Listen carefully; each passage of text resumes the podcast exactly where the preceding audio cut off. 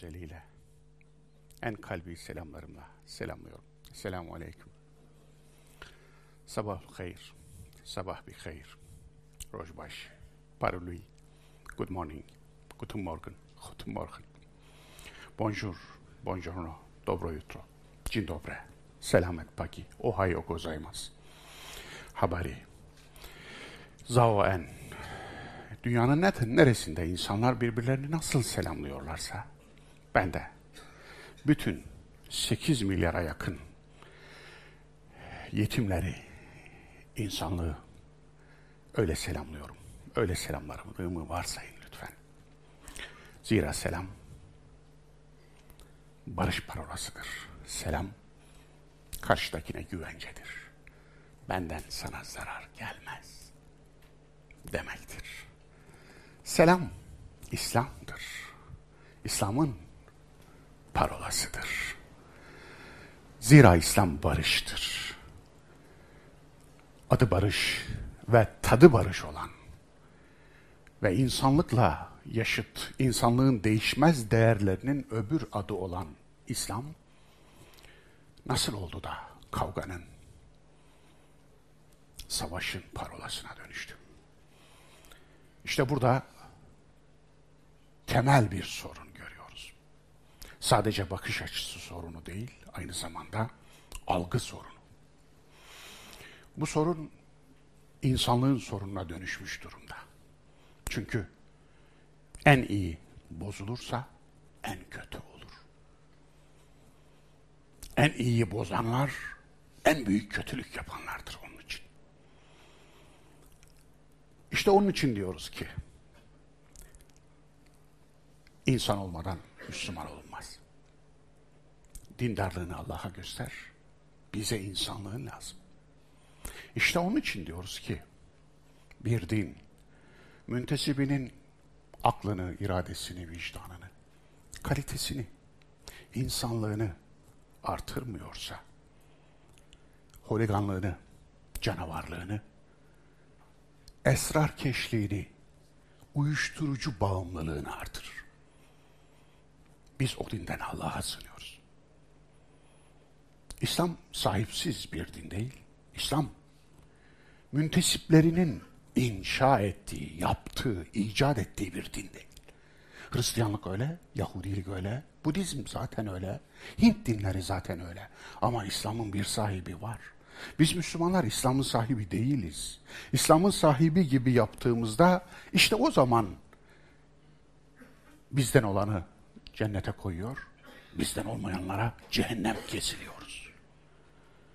İslam'ın sahibi gibi gördüğümüzde tekfir başlıyor. Sapık demeler başlıyor. Tadlil başlıyor. Ve cennetin anahtarını dağıtmaya başlıyoruz. Veya cehennemin kapılarında zebanilik yapmaya başlıyoruz. Allah'a sığınıyoruz bundan. İşte onun için diyoruz ki din insana yardımcı olmak içindir. Vahiy akla yardımcı olmak içindir. İbadet ahlaka yardımcı olmak içindir. Eğer bir din insana yardımcı olmuyor, insanın dertlerini hafifletmiyor, yükünü azaltmıyor, sırtından yükünü almıyor, acısını dindirmiyor, ona hayatın rehberliğini yapmıyor, onun yükünü hafifletmiyorsa din onun başına bela olmuş demektir. O din din olmaktan çıkmıştır. O din kültür dinine dönüşmüştür. Bir vahyin yorumu, bir vahiy yorumu eğer akla yardımcı olmuyor, aksine aklın önüne duruyor, aklın önünü tıkıyor, aklın manevra alanlarını yok ediyor, aklın çalışma biçimini sıfırlıyor ve aklın tepesine çöküp onu mahvediyorsa o vahiy yorumu vahye ihanet ediyor demektir. Bir ibadet veya ibadetler ki onu yapanın ahlakını artırmıyor, erdemini artırmıyor, iyiliğini artırmıyor, kalitesini artırmıyor. insanlığını artırmıyorsa, o ibadetler onun ahlakını yok eden bir virüs, bir mikroba dönüşmüş demektir. Onun için biz burada imanımız da dahil tarihimizi, algımızı, tasavvurumuzu vahye arz ediyoruz. Bu dersler bunun için var. Siretül Kur'an dersleri bugün onuncusunu yaptığımız bu dersler bir dönemeci daha atlıyor. Bugünkü dersimiz ile giriş dersleri son buluyor. İnşallah bir sonraki ders artık vahye gireceğiz. Yani dedim ya burada tefsir yapmayacağım, tefsir yaptım. Burada hayatı konuşacağız. Zira vahiy bir parmaktır, parmağın gösterdiği hayattır. Parmağın gösterdiğini konuşacağız. Ama vahyin referanslarıyla konuşacağız. Onun için bakmazlar mı, incelemezler mi seslerinin yankılandığı Kur'an'da, bakmazlar mı dediği yere bakacağız. Ayet, yani ayetler işaretlerdir diyeceğiz. Ayetlerin işaret ettikleri yere bakacağız. Ve bakalım ne göreceğiz orada? Çağrışımlarına, tedailerine bakacağız. Dolayısıyla inşallah bugün 10. derste giriş derslerinin sonuncusunu işleyeceğiz ve bugünkü dersimizin konusu Kur'an'ın indiği dünya. Bu konu önemli. Neden mi diyorsunuz? Zira vahyin çıkış yeri iman ettiğimiz gaybi bir alan. O sadece imanımızla biliyoruz onu. Başka türlü bilemeyiz. Ama iniş yeri bu hayat. Ama bu hayatın içinde bir dönem. Miladi 7. yüzyılın başlarında yaklaşık 610 yılının içinde yaz ayı belki de Ağustos gibi öyle tahmin ediyor takvimciler. Öyle bir ayda başlayan 23 yıllık bir süreç var. Ayakları nereye basıyor vahyin? Yani hangi topluma, hangi dünyaya bastı, indiği dünya nasıl bir dünyaydı? Bugün dersimizde onu göreceğiz. Vahye dair bir giriş yapmak istiyorum. Vahye dair konuşmak zor. Zor yerden konuşmak. Eğer imanı ilgilendiren ve bize bilgisi vahiy ile verilmeyen alanlardan konuşmaya başlarsak, vahyin kaynağı buna dahil, Allah'ın zatı buna dahil, ahiret buna dahil, cennet cehennem buna dahil, hesap günü buna dahil. Eğer bu gibi gaybi konulardan konuşmaya başlarsak, eğer vahiy ile, Kur'an'la konuşmayacaksak yalanla konuşmak zorunda kalırız.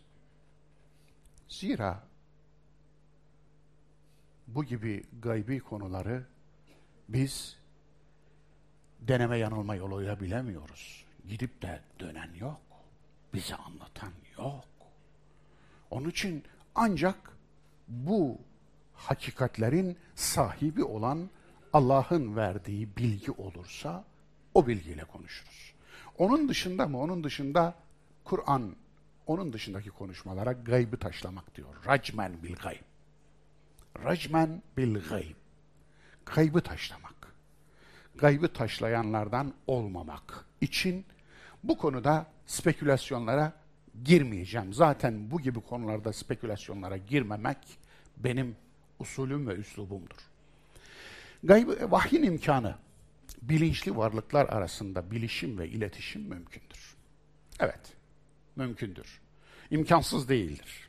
Dolayısıyla mümkün bir olaydır. İspatı bir kaynağına nispetle imandan başka ispatı yoktur vahyin. Tenzil Kur'an'da kaynağına nispetle kullanılır vahyin. İnzal ise vahyin hedefine nispetle kullanılır Kur'an'da. Geleneksel tanım bu değildir. Bu tanımı ilk yapan kişi de bendenizim. Dolayısıyla kaynağına nispetle tenzil, hedefine nispetle inzal. Başına nispetle tenzil, ayağına nispetle inzal. Çıkış noktasına nispetle tenzil, iniş yerine nispetle inzal kavramları kullanılıyor. Ama kaynağına nispetle imandan başka ispatı yoktur. İman da bir ispat çeşidi midir diyeceksiniz. Evet, iman da bir ispat çeşididir. Zaten eğer gerçek bir imansa o mutlaka güvenilir bir kaynağa yaslanmak, bir delile yaslanmak durumundadır. Biz ilahi kelamın güvenilir bir delil olduğuna iman ediyoruz. İkincisi, hedefine nispetle ispatı mümkündür. Nasıl mümkündür? Maddelerimiz var. A. Abdullah oğlu Muhammed'in güvenilir bir insan. Bir insanın güvenilir olmasının en büyük delili nedir? Düşmanlarının onu güvenilir ilan etmesidir. Bu her zaman böyledir. İkincisi B, Kur'an'da onu yazan birinin asla koymayacağı verilerin mevcudiyeti. Ahzab suresinde Allah Resulüne kalsa asla açmayacağı, kendisini sıkıntıya sokan, terleten ayetler var. İşte Zeynep'le ilgili ayetler. İşte niçin onlara izin verdin? Allah seni affetsin. Lime ezinte gibi ayetler. Yine Kur'an'da başka yerlerde hatta hatta sakın şirk koşma, sakın şirke yanaşma, yoksa şöyle olur diyen ayetler. Bu ayetler ve buna benzer ayetlerin varlığı Allah Resulü'nün bu kitabı kendi elleriyle yazmadığının, yazmayacağının en güzel delillerinden biri. C. Bireyi dönüştürme gücü. Kur'an'ın Kur'an'ın ilahiliğinin bir başka delili. Ne demek bu? Şu. Bireyin kendini dönüştürme gücünden daha fazladır Kur'an'ın insanı dönüştürme. Yani sizin üzerinizdeki, kendi üzerinizdeki otoritenizden daha fazla Kur'an'ın sizin üzerinizde otoritesi olur. Bu çok önemlidir. Sevmiyoruz bir huyumuzu ama değiştirmekte zorlanıyoruz. Oysa ki hiç sevmiyoruz. Peki ama bakıyoruz bir insanı Kur'an eline alıyor, parmağını takıyor yüreğine, öyle bir değiştiriyor ki onu tanıyamaz oluyorsunuz. Onu hanımı da tanıyamaz oluyor. Hatta onu kendisi de tanıyamaz oluyor. Yani bir önceki o kişi yolda kendisiyle karşılaşsa selam vermez. Onun için Kur'an'ın insanı dönüştürme gücü yani bir roman okudum hayatım değişti falan bunlar hep latife olsun diye, laf olsun diye söylenir.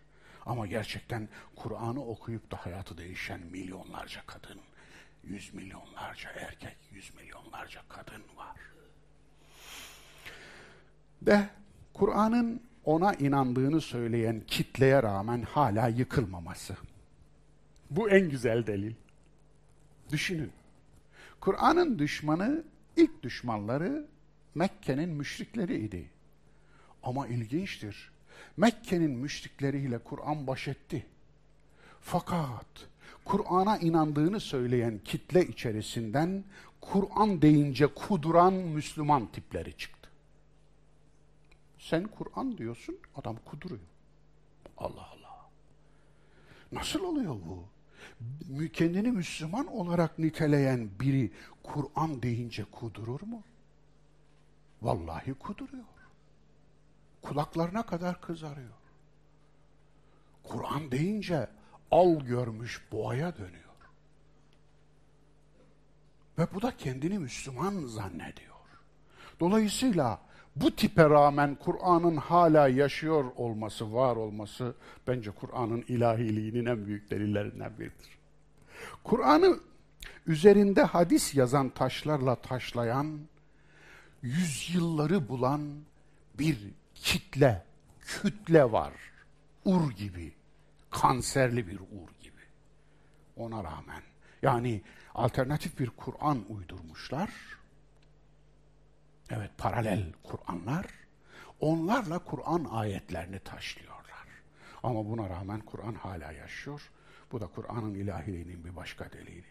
Paralel Kur'anlar icat eden dinci şeytanlara rağmen Kur'an'ın var olması Kur'an'ın ilahiliğinin delili. Kur'an'ın amacı, vahyin amacı nedir? Akla yardımcı olmak. Yani hidayet, rehberlik. Mülk 10. ayeti hiç unutmayalım.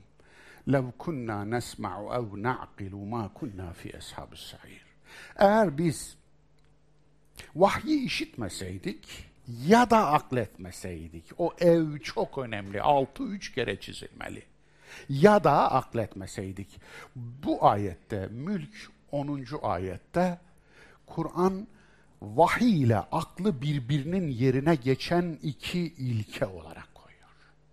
Birbirinin açığını dolduran iki ana temel unsur olarak koyuyor. Bu çok önemli. Peki buna rağmen aklın üstüne bevleden, akla hakaret eden, aklın üstünde tepinen Müslüman tipi nasıl bir tiptir? Kim çıkardı derseniz, vallahi billah Kur'an çıkarmadı. Kim çıkardıysa onu bulmak lazım. Yöntem, edebi üslupların tümünü kullanarak ikna yöntemi, Kur'an'ın yöntemi. Sopa yöntemi değil, ikna yöntemi. Ama edebiyatın tüm üsluplarını kullanarak ikna etmek için çırpınır insanı. Neden? Zira Allah'ın Rahman ve Rahim isminin bir tecellisidir. Bir yansımasıdır da ondan. Vahyin indiği dünyanın siyasi haritası. Bu haritayı daha önce yine bir dersimizde göstermiştim. Önemli, o günkü dünya, yani bundan 1400 küsür yıl önceki dünya, aslında siyasal olarak çok yayılmış bir dünya değil.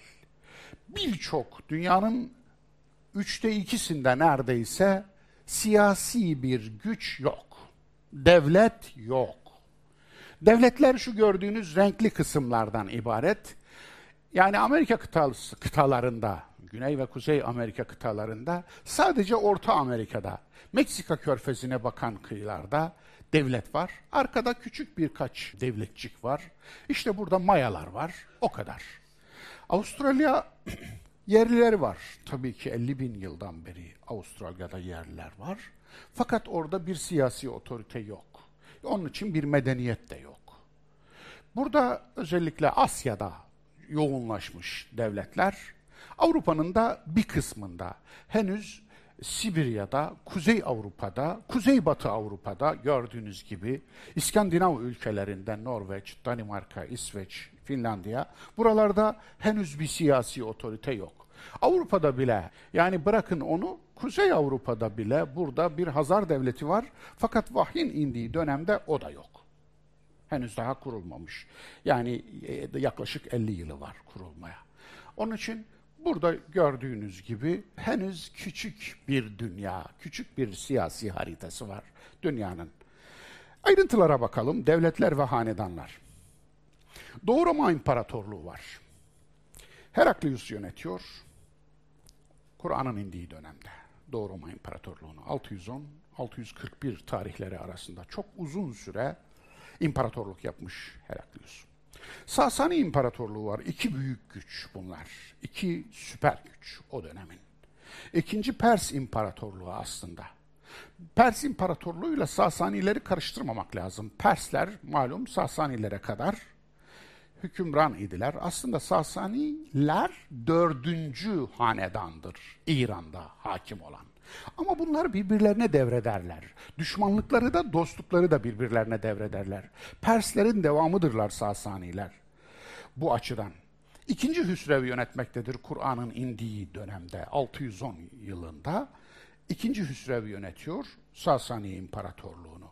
Yönetimi 590-628 arası. O da çok uzun süre yapmış imparatorluğunu. Şehin şahlığını. Birleşik Çin İmparatorluğu var. Sui Hanedanı. Çin İmparatorluğu bu hanedandan önce dağınıktı. Farklı farklı devletler vardı. Yang Ti isimli bir imparator var yöneten. Kur'an'ın indiği gün, indiği dönemde. Etiyopya, Habeşistan demiyorum. Eskiden bizden olan iyidir mantığına sahiptim. Onun için yani benim de kafamda demek ki milliyetçilikler varmış. Allah temizledi hamdolsun ona. Habeşistan bizim ya. Etiyopya'da yabancı ya. Habeşistan demeyi ben böyle bir keyif alırdım. Oysa köleler ülkesi demekmiş. Anlatabiliyor muyum? Yani bizim yanlışımız elin doğrusundan iyidir mantığına saplandığınızda böyle yamukluklar yapabiliyorsunuz. Onun için Etiyopya'da e, yine Aksum devleti var.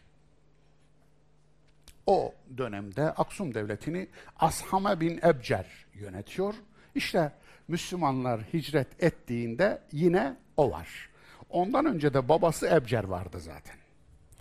Güney Hindistan, Tamil Çula hanedanı var. Kralı tespit edemedim. Ee, birinci e, Doğu Göktürk Kağanlığı var o dönemde. Kuzeyde ki en büyük e, devlet ona ait zaten. Nüfus değil de alan itibariyle. Şipi Kağan yönetiyor o dönemde Göktürk İmparatorluğunu, Kağanlığını. Buhara'da bir Buhara merkezli devlet var. Kan Hanedanı'ndan Şoli lakaplı Çaovu yönetiyor. Çaş, Taşkent merkezli bir devlet var. Han Fuce Tegin yönetiyor. Tabii bu Çin kaynaklarından aldığımız için isimler Çince telaffuz.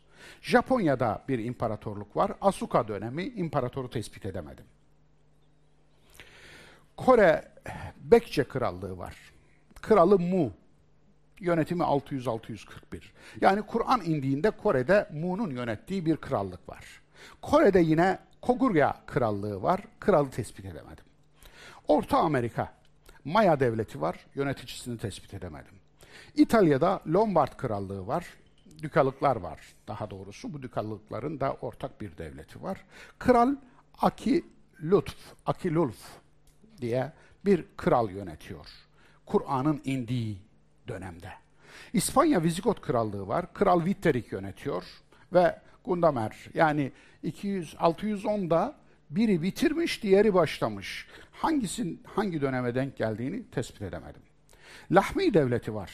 Arabistan Yarımadası'nda Sasani boyunduruğu altında bu devlet. İyas bin Kabisa el-Ettai yönetiyor bu devleti. Suriye Gassani Krallığı var. Bu devleti de Cebeli bin Eyhem yönetiyor. Yani hemen hemen dünyada belli başlı devletler bunlar. Yukarıdaki liste yaklaşık bir günümü aldı. Hiçbir yerde görmedim. Yok. Hiçbir çalışmada yok. Bir gün verdim bu listeye. Hakkımı nasıl ödeyeceksiniz? Ya bunda ne var ki? Diyen bilgiye değer vermeyendir. Bilginin değerini bilmeyen adam değildir. Bu manada eğer bir şeye değer verirseniz onu çoğaltırsınız. Eğer bir şey azsa o toplum ona az değer verdiği içindir. Çoğalsın istediğiniz şeylere değer verin ki çoğalsın. Yoksa niye az diye şikayet etmeye hakkınız yok. Üç, Avrupa'da büyük veba ve sonuçları. Niye böyle bir konu? Vahyin indiği dünya, dersin başlığı. Avrupa'da büyük veba ve sonuçları.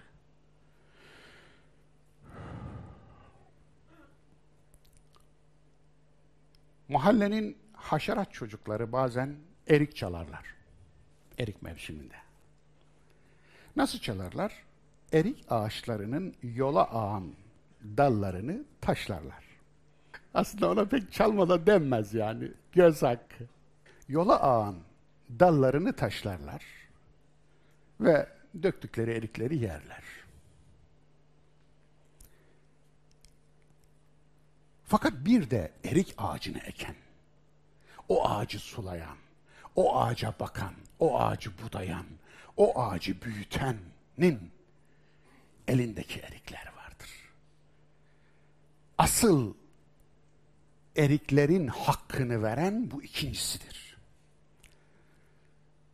Niçin soruları ağacı ekenlerin, ağacı ekmenin zahmetini bilenlerin sorularıdır. Sonuçlarla sadece erikleri taşlayarak döken haşerat sokak çocukları ilgilenir. Sebeplerle ağacı ekenler ilgilenir. Ağacın köküyle ilgilenmek istiyorsanız niçin sorusunu sor. Yani erik taşlayıp da erik yemek değil de erik ağacı ekerek erik yemek istiyorsanız niçin sorusunu sorun. Sadece nasıl sorusunu soruyorsanız erik taşlamak istiyorsunuz demektir. Niçin sorusunu sorduğunuzda niçinlere ulaşırsınız, köküne ulaşırsınız. İşte burada da tam Arap Müslümanlarının yayılış tarihini anlamak için niçin sorusu bunu gerektiriyor. Arap Müslümanların yayılış tarihi dedim, fetihler demedim bakınız. Niye? Fetih dersem Kur'an kaşlarını çatar da ondan. Fetih o değil çünkü. Fetih toprak alımı, fetih toprak işgali, fetih yağmalama, fetih ganimet değil. Fetih nedir? Kur'an'da bu isimde bir sure var. Bu surenin ne üzerine, niçin geldiğini ve neden bahsettiğini bildiğinizde Kur'an'ın fetih tanımını da bilmiş olursunuz. Fetih toprak işgali alımı değil, fetih gönül almaktır. Gönül almak. Gönül fethidir. Onun için fetih demedim. Evet, yine bir yayılış tarihi var Müslümanların bu yayılış tarihi gerçekten de e, konuyla ilgilenen müsteşriklerin de söylediği gibi yani doğudan batıdan ilim adamlarının da söylediği gibi şaşırtıcı bir süratte bir yayılış tarihi. Ama neden böyle bir hızlılık var? Neden Müslümanların yayılışı gerçekten de hiçbir izahla açıklanamayacak kadar hızlı. Yüz yıl içinde iki okyanusa kadar. Nasıl oldu bu? Bu önemli. İşte bunun, bu sorunun arkasına düştüğünüzde cevap olarak Avrupa'daki büyük vebayı atlamamanız lazım. Justinian's Flea. Bu Justinian'in piresi demek. William Rosen'ın e, gerçekten de alanında muhteşem bir eser. Burada Justinian'in piresi aslında vebayı taşıyan hayvancık. Yıl milattan sonra 6. yüzyıl. 520'lerde başlıyor, 540'larda pik yapıyor salgın hastalıkların doğasına dair birkaç kelam edeyim. Yeryüzünde tarihi şekillendiren birçok şey vardır. Biri de salgın hastalıklardır. Salgın hastalıklar bugün gerçekten de işte yani biliyorsunuz e, kuş gribi, influenza, domuz gribi ve bazı şeyler yaşadı insanlık. Ama modern çağda özellikle aşıların hızla üretildiği ve çok etkili olduğu modern çağdaki salgın hastalıklar geçmiş salgın hastalıkların yanında hastalık bile değil. Afrika'da mesela bazı salgınlar çıktı. AIDS, hatta şu anda Dünya Sağlık Örgütü ILO şekeri bir salgın hastalık ilan etmiş durumda. Çünkü 10 milyonlarca insanı etkileyen bir salgın. Ama bu salgın aslında bizim kendi ellerimizle sebep olduğumuz salgın. Yani hayat tarzı, bu konfora dayalı hayat tarzı ve beslenme tarzı şekerin sebeplerinden biri. Yani bu konfor hastalığı bir yerde. Ben de şeker hastasıyım. Allah beni affetsin. Evet. Bu anlamda geçmişte salgın hastalık öyle değil. 19. yüzyılda insanlık nüfusu bir buçuk milyar. Şu anda 8 milyara doğru gidiyoruz. Bir buçuk milyar 19. yüzyılda. Bir buçuk milyar içerisinde 19. yüzyılda sadece çiçekten ölümlerin tutulan kayıtlardaki veri nedir biliyor musunuz? 200 milyon. 200 milyon. Bir buçuk milyarda 200 milyonun yüzdesini hesaplayın. Çok büyük bir yüzde. 200 milyon bir yüzyılda çiçek hastalığından sadece veriyorsunuz. Şimdi Türkiye'de bu aşı karşıtları var. Düz dünyacılar gibi bir şey yani. İnsanların sebep olduğu lokal şeyler var. Ama dünya bu işi halletti. Bu çok önemli bir şey. Yani insanlığın ömrünün uzamasının bir sebebi de bu aşıların ve kitlesel ölümlerin aşılarla önlenmiş olması.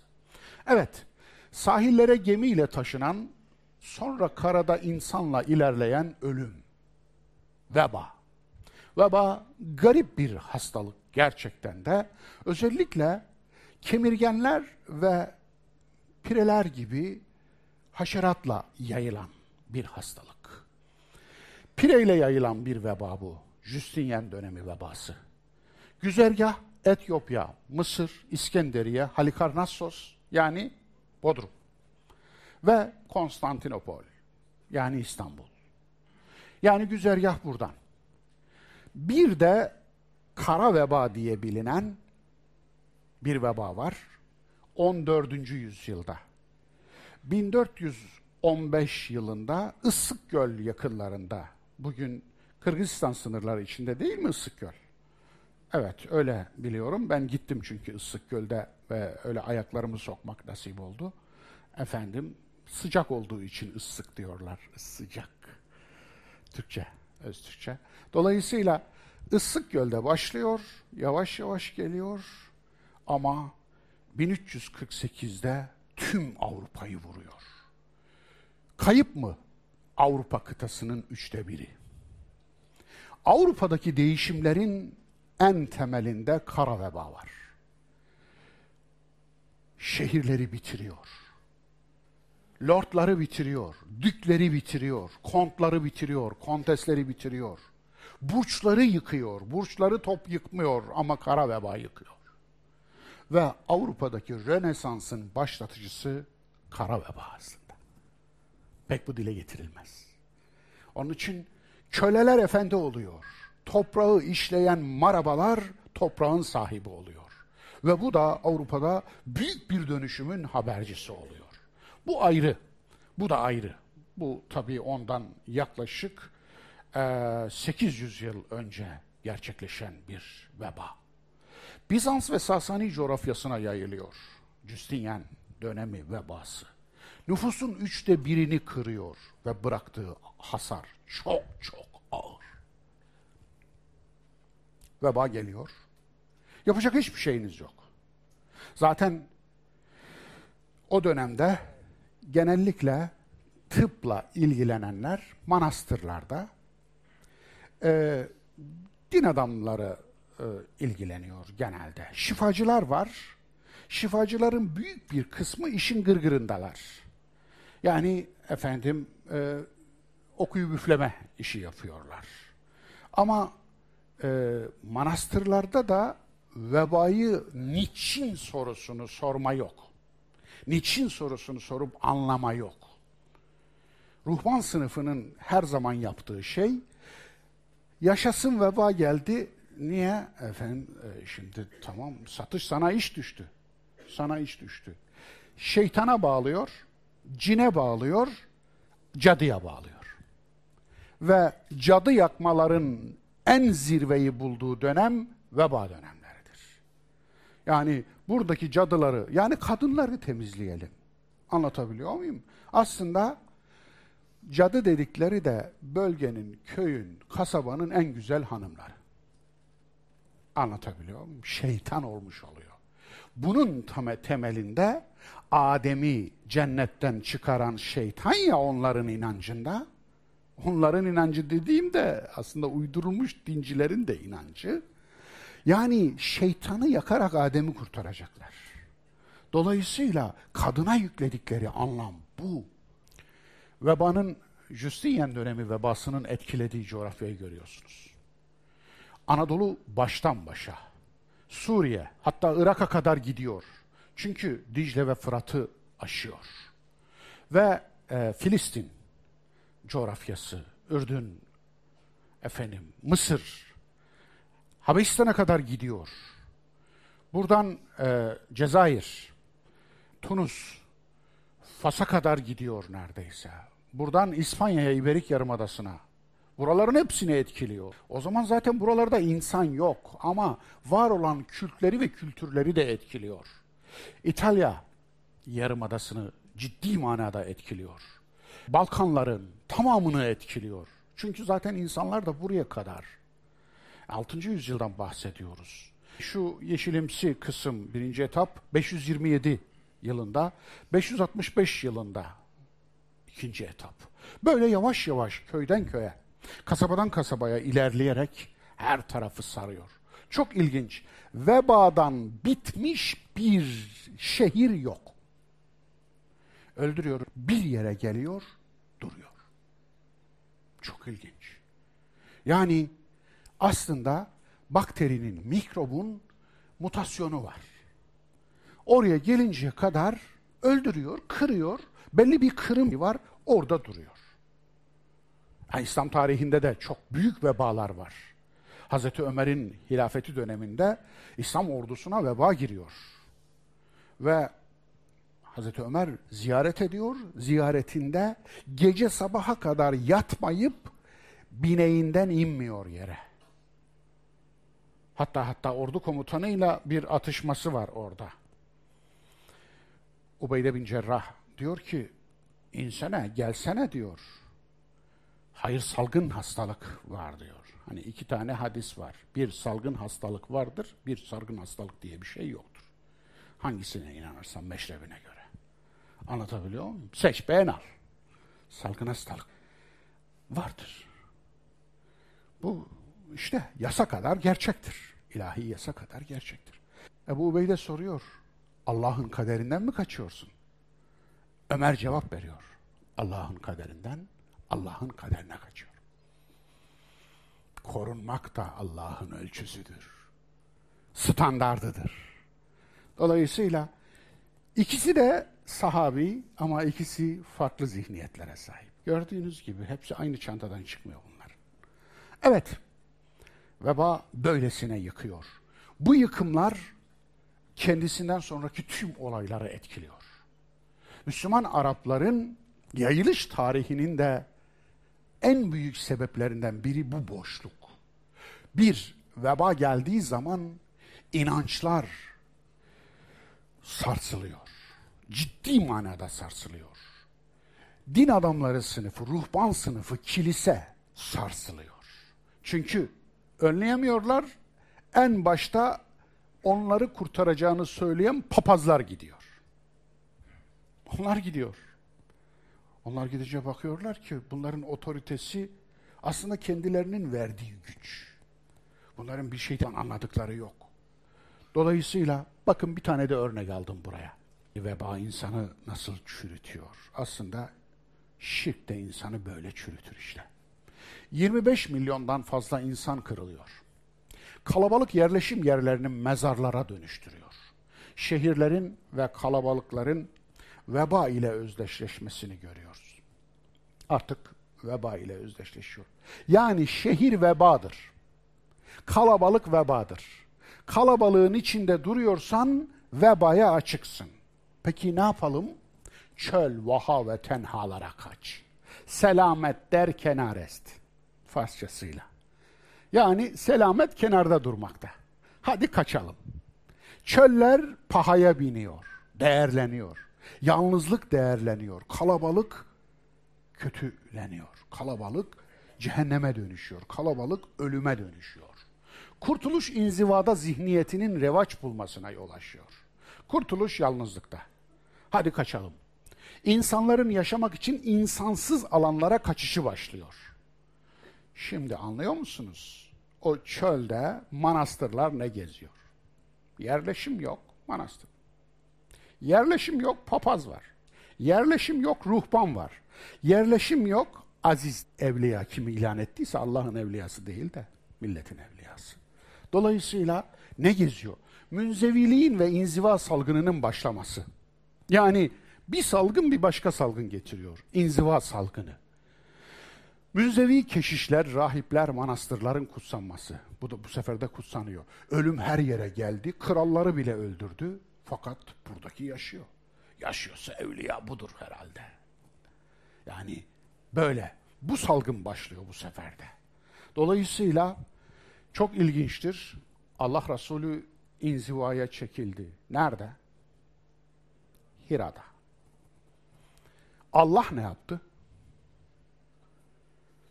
Kalk dedi. Kalk. Yok öyle. Hadi bakalım. Dön şehre. Şehirden kaçmak yok. Şehirleri bırakmak yok. Şehre gel. Aktif ol. Toplumun içinde dur. Sorumluluk üstlen. Sosyal sorumluluk al.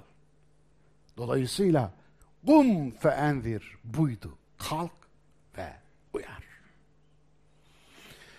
Uydurulmuş din hikmetinden sual olunmaz der. İndirilmiş din bakıp incelemezler mi? Efela yanzuru. Onlarca ayet. Bakıp incelemezler mi? Bakıp incelemezler mi? Bakıp inceleme. Efela yanzurune ilel ibli keyfe hulikat. Ve ile semai keyfe rufiat. Ve ilel ardı keyfe sutihat. Yani bakıp incelemezler mi dağlara, bakıp incelemezler mi yere, bakıp incelemezler mi göğe, bakıp incelemezler mi deveye, yeryüzünü gezip dolaşmazlar mı, yaratılış nasıl başlamış? Vesaire. Böyle hitap üstüne hitap, hitap üstüne hitap, bakıp incelemezler mi? İncelemezler ya Rabbi. Senin Kur'an'ına inandığını söyleyenler de incelemezler. İncelemedikleri için böyle oldular. Hatta inceleyenlere inceden ince laf çakarlar ya Rabbi. Hatta inceleyenlere kabadan kaba laf çakarlar ya Rabbi. Bakıp incelemek nerede? Bakıp inceleyenleri de taşlarlar ya Rabbi. Bakıp incelemezler. Yani hitap boşlukta. Hala Müslümanlar bu hitabı kendi üzerlerine almış değil. Öyle olsaydı eğer pastörün adı daha farklı olurdu. Hasan olurdu. Hüseyin olurdu. Evet. Bizans-Sasani savaşları bir başka Kur'an'ın indiği dünyada bir başka etken, çok etkili bir unsur, o dünyayı belirleyen bir olay. Bizans-Sasani savaşları.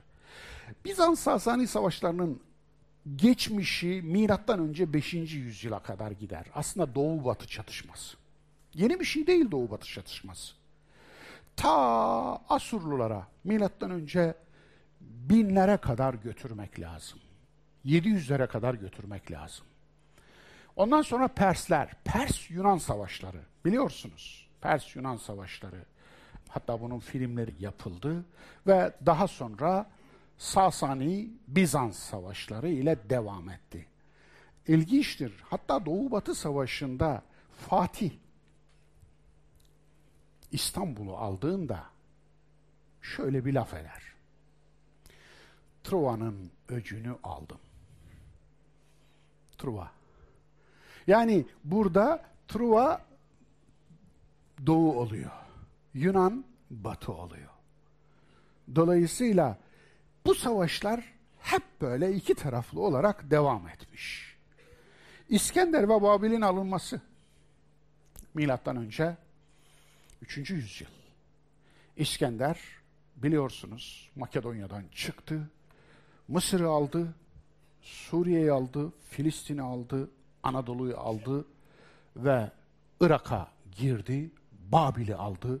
Babil İskender'in kenti, hatta başkenti oldu. Ondan sonra Hindistan'a kadar gitti. Yani İskender'in ölümü 32 yaşındadır. 32 yaşında öldü.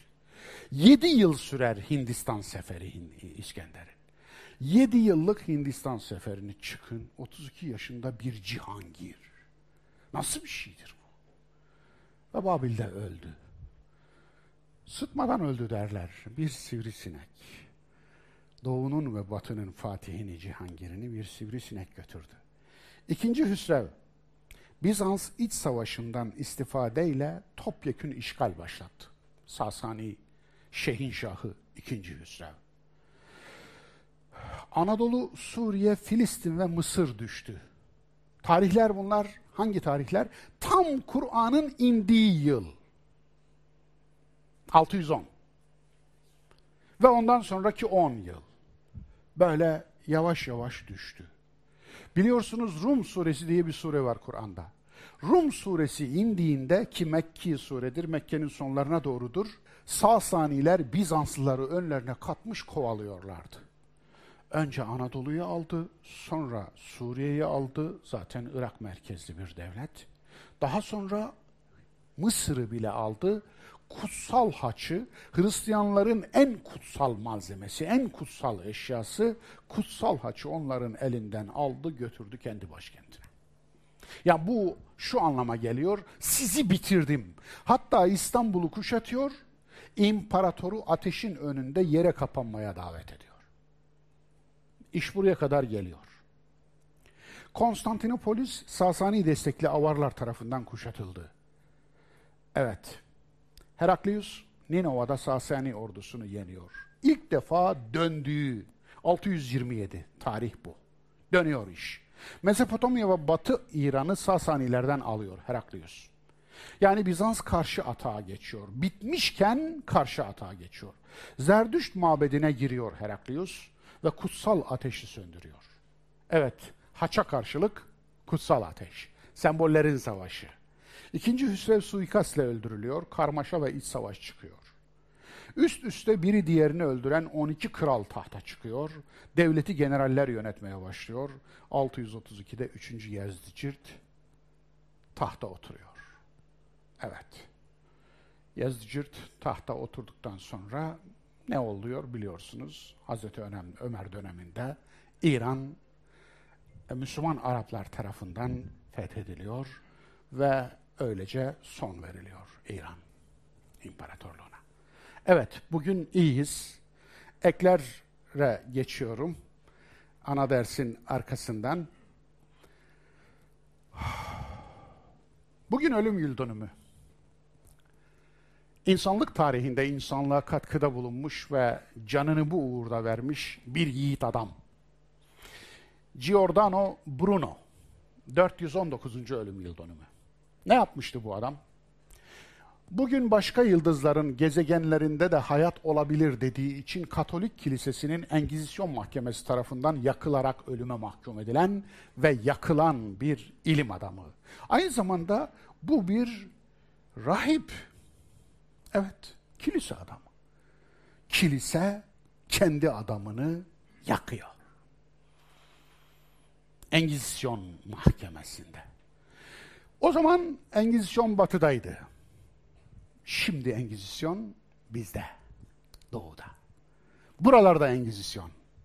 Ve dün kilisenin ruhbanlarının yaptığını bugün kendini Müslüman zanneden ruhbanlar yapıyor yakamıyorlar. Çünkü hukuk buna engel. Ellerinde imkan yok. İmkan olsa yakarlar. Aslında yakıyorlar da. Afganistan'da yaktılar. Evet. Hala görüntüleri piyasada dolaşıyor. Öyle değil mi? Ya Ferhunde'yi yaktılar. Ellerinden gelse yakacaklar. Bugün de yakarlar. Ama beceremedikleri için. Yoksa yapmak istemediklerinden değil. İnsanlık adına saygı ve minnetle anıyoruz. Evet, Allah'ın rahmeti geniş. Rahmetle de anıyorum. Tüm engizisyoncu zihniyetleri de lanet olsun diyor. Oh, uydurulmuş din. Nasıl bir şey? Kader dediği her seferinde bir, Allah'a iftira etmektedir. İki, öz eleştiri yapmamaktadır. Kader deyince öz eleştiri yapmaz. Çünkü kader.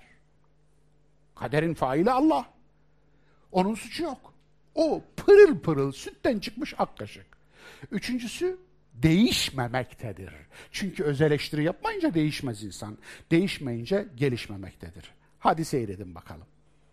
Valla benim manzaram karanlık, Ah, çilekeş. ne yaptın? Kader olarak inanıyorum. Ne oldu? Anlat bana. Önce bir evlilik amcamın kızıyla yaptım. Kaç yaşında? 17 yaşında. Öz amcanın kızını kaçırarak evlendin. Evet doğru. Doğru mu anladım? Doğrudur efendim. Ne oldu?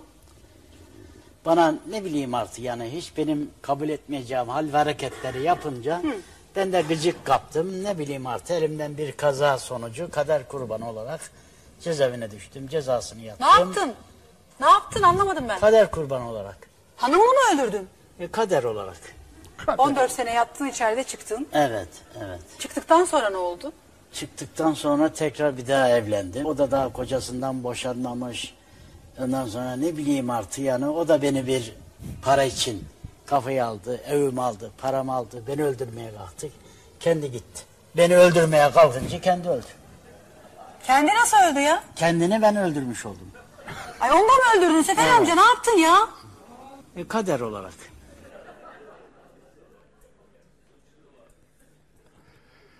Evet, kader olarak. Ee, üçüncüye ne yaptığını bilmiyoruz. Ee, adam seri katil. Ama hiç suçu yok. Görüyorsunuz değil mi? Hiç suçu yok. Yani en ufak bir sorumluluk aldığı yok. Kader. Kader olarak. Tabii kader olarak. Evet. Ben ne dedim? Onlar ne dediler? Dedim ahlak.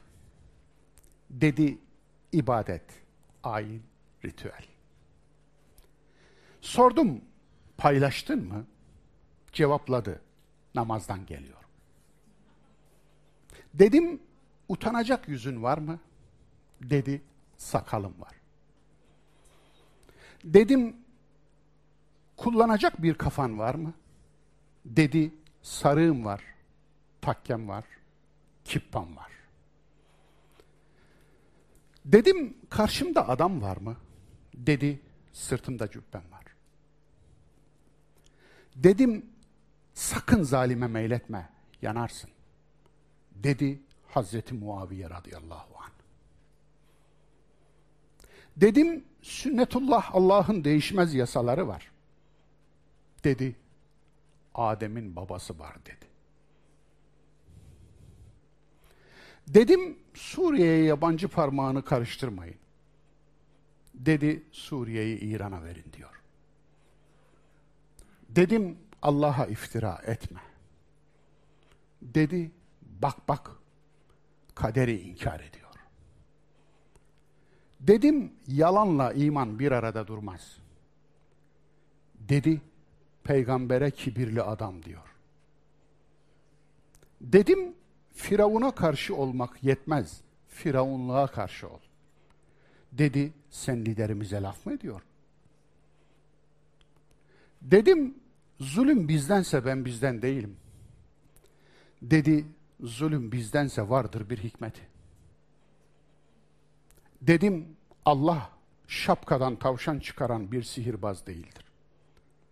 Dedi Allah istese olmaz mı? Dedim İslam barıştır. Dedi İslam savaştır. Dedim yaşasın herkes için hayat. Dedi yaşasın öteki için ölüm.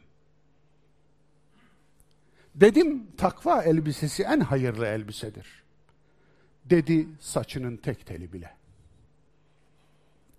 Dedim gözlerinde sevinç ve mutluluk gördüm. sevindim. Dedi, gülmek şeytandandır. Dedim, tesbih Allahsız iş yapmamaktır. Demedi. Elindeki Budist ve Hristiyan boncuğunu sallayıp durdu. Dedim, zikir hafızayı diri tut ki kandırılmayasın mesajıdır. Dedi, zikir aklı kiraya verip kafa sallamaktır ve başladı hu çekmeye. Dedim, önce insan ol, sonra Müslüman. Dedi, ben Sünniyim, ben Şiiyim. Dedim, haram yeme. Dedi, sol elle yemek haramdır. Dedim, peygamber şeyh değildi, müritleri yok, arkadaşları vardı. Dedi, şeyhi olmayanın şeyhi şeytandır. Dedim, siz azgın bir güruh oldunuz diye sizi uyarmaktan vaz mı geçelim? Dedi, bunca alim bilmedi de bir tek sen mi bildin? Dedim, müşrikler İbrahim'in nesliyiz diyor, kırdığı putlara tapıyorlardı. Dedi, mürit gassal elinde meyyit gibi olmalı. Dedim, Kur'an diyor ki müşrikler pisliktir. Dedi, yetiş ya Gavs, yetiş ya şeyhim. Dedim, Kur'an deyince kuduran Müslüman kılıklılar var. Dedi, Kur'an Müslümanlığı diye bir sapıklık çıktı. Ben demeye, onlar da çemkirmeye devam edecekler. Kainat ve tabiat ayetleri diye bir ilavem var başlık. İnsanlık tarihinde ilk defa bir başka gezegene Mars araç indirenler. Touchdown confirm diyor. İzleyelim. Evet. Yerle temas tamamlandı. Yere temas etti. Neredesiniz? Touchdown confirmed. 26 Kasım 2018 saat 23.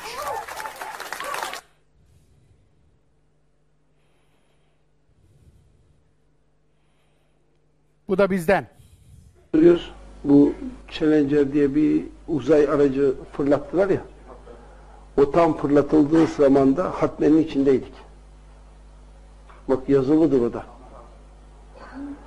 Hatmenin içerisindeydik. Ahmet amca Hızır Aleyhisselam'dan yardım istedi. Televizyon yok. Hatmenin içindeyiz fırlatıldı. Hala niye patlamadı diyor Ahmet amca. Bak şimdiki gibi hatırlıyor. Hala niye patlamadı diyor Ahmet amca. Sesli konuşuyor hem de böyle duramıyor. Mehmet Emin amca da dedi ki Ahmet dedi merak etme civatalarını gevşettik dedi. Biraz sonra düşecek. Allah. Bak yemin ediyorum bazı şeyleri saatle falan tuttuk biz de hemen yazdık oraya. Dediği saatte tam saniyesi saniyesine Ertesi gün haberlerde dinledik. O saatte Challenger patladı. Eğer doğru söylüyorsa yedi kişinin katili olarak yargılanmalı. Ama yalan söylediğinden yüzde bir milyon eminiz. Onun için de tedavi edilmeli. Tavsiye film var. Vebadan söz ettik değil mi? Black Death. Orta Çağ'da İngiltere'de büyük veba salgını esnasında genç bir keşişin aslında hatıralarından söz ediyor. Yani paganizmle kilise arasındaki hurafe yarışı. Ben izledim. Size onun için tavsiye ediyorum. Cadı, cin, şeytan, peri, papaz, rahip ve içine birçok şeyin karıştığı ama hiç kimsenin de bu neden diye sormadığı, niçin diye sormadığı ve herkesin kendisine güç devşirmek için başkasının ölümünden bir şeyler kotarmaya çalıştığı bir dönemi anlatıyor. Gerçekten ibretlik uydurulmuş dinin batıdaki geçmişte kalmış versiyonu nasıl bir şey? Aslında daha sonradan Müslümanların tevarüs ettiği, Müslümanların akıl hocalığını kimler yapmış diye bakmak isterseniz tavsiye ediyorum. Yine bizimle yapılmış bir röportaj Ocak Medya'da yayınlandı. Veysi Dündar Bey'in bendenizle yaptığı bir röportaj. Sizin gibi inanmayanlar için de güvenilir olmalısınız. İman budur diye bir cümlemi başlığa çıkarmış. Tavsiye ederim. İnternetten, Ocak Medya'dan e, okuyabilirsiniz. Benim kahramanlarım bölümüne geldik. Evet, bu kızımız 15 yaşındaki İsveçli iklim aktivisti Greta Thunberg'den. Kulaklarımıza küpe. Buyurun. Thunberg. I am 15 years old and I'm from Sweden. I speak on behalf of climate justice now. Şimdi iklim adaleti adına konuşuyorum. Pek çok insan İsveç'in sadece küçük bir ülke olduğunu ve bizim çözebileceğimiz sorunları olduğunu biliyor. Ama ben bir fark yaratmak istiyorum. Eğer birkaç çocuk sadece okula gitmeyerek bütün dünyada manşetleri ele geçirseydi, hep birlikte gerçekten istediğimizde neler yapabileceğimizi bir hayal edin. Ama bunu yapabilmek için dürüstçe konuşmalıyız. Ne kadar rahatsız edici olursa olsun. Yeşilden sadece sınırsız ekonomik büyüme söz konusu olunca bahsediyoruz. Çünkü popüler olmamaktan çok korkuyorsunuz. Durumun en kritik olduğu aşamada dahi sadece bizi bu pisliğe sokan aynı kötü fikirlerle ilerlemekten bahsediyorsunuz. Bunu kendinize itiraf edecek kadar bile olgun değilsiniz. Bu yükü bile biz çocuklara bırakıyorsunuz. Harika. Ama popüler olmak benim umurumda değil. İklim adaletini ve gezegendeki yaşamı umursuyorum ben. Medeniyetimizin sadece çok küçük sayıda insanın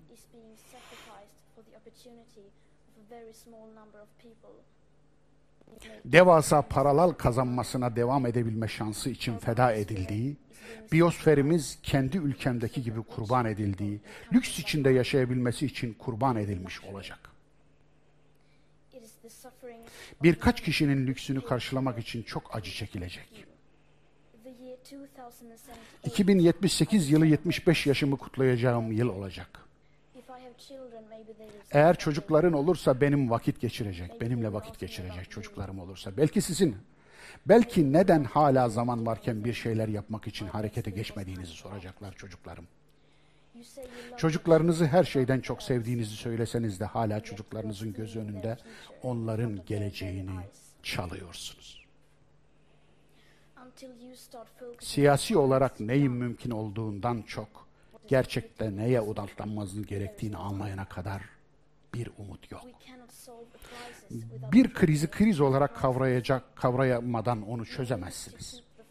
Fosil yakıtları yerin altında tutmaya ve eşitliğe odaklanmaya ihtiyaç var. Eğer sistem içi çözümler bulmak oldukça imkansızsa, belki de sistemin kendisini değiştirmeliyiz. Dünya liderlerine yalvarmak için buraya gelmedik. Geçmişte bizi dikkate almanız ve almadınız ve yine dinlemiyorsunuz. Mazeretler bitti. Tıpkı zamanın bitmesi gibi. Buraya değişimin gelip çattığını bilesiniz diye geldik. Beğenip beğenmemeniz umurumuzda değil. Gerçek güç insanlardadır. Tamam mı? Eyvallah.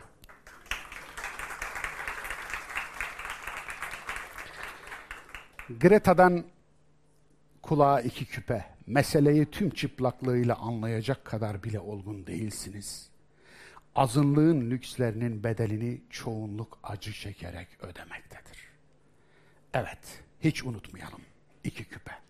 Onun için değerli kardeşlerim, yediğiniz, içtiğiniz, tükettiğiniz, gezdiğinin arabanın yaktığı, hatta yediğiniz etler, bütün bu insanlığa ne getiriyor, ne götürüyor.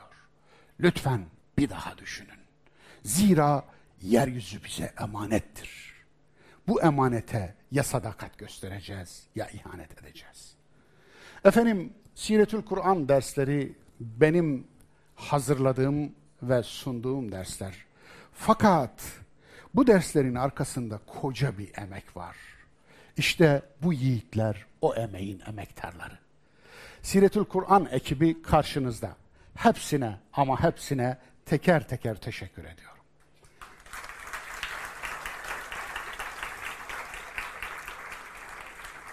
Saygılar sunuyorum. Allah'a emanet ediyorum. Bir dahaki derste inşallah eğer bir aksilik çıkmazsa yeni mekanda, sürpriz mekanda birlikte olmak üzere. Hoşçakalın, Allah'a emanet olun.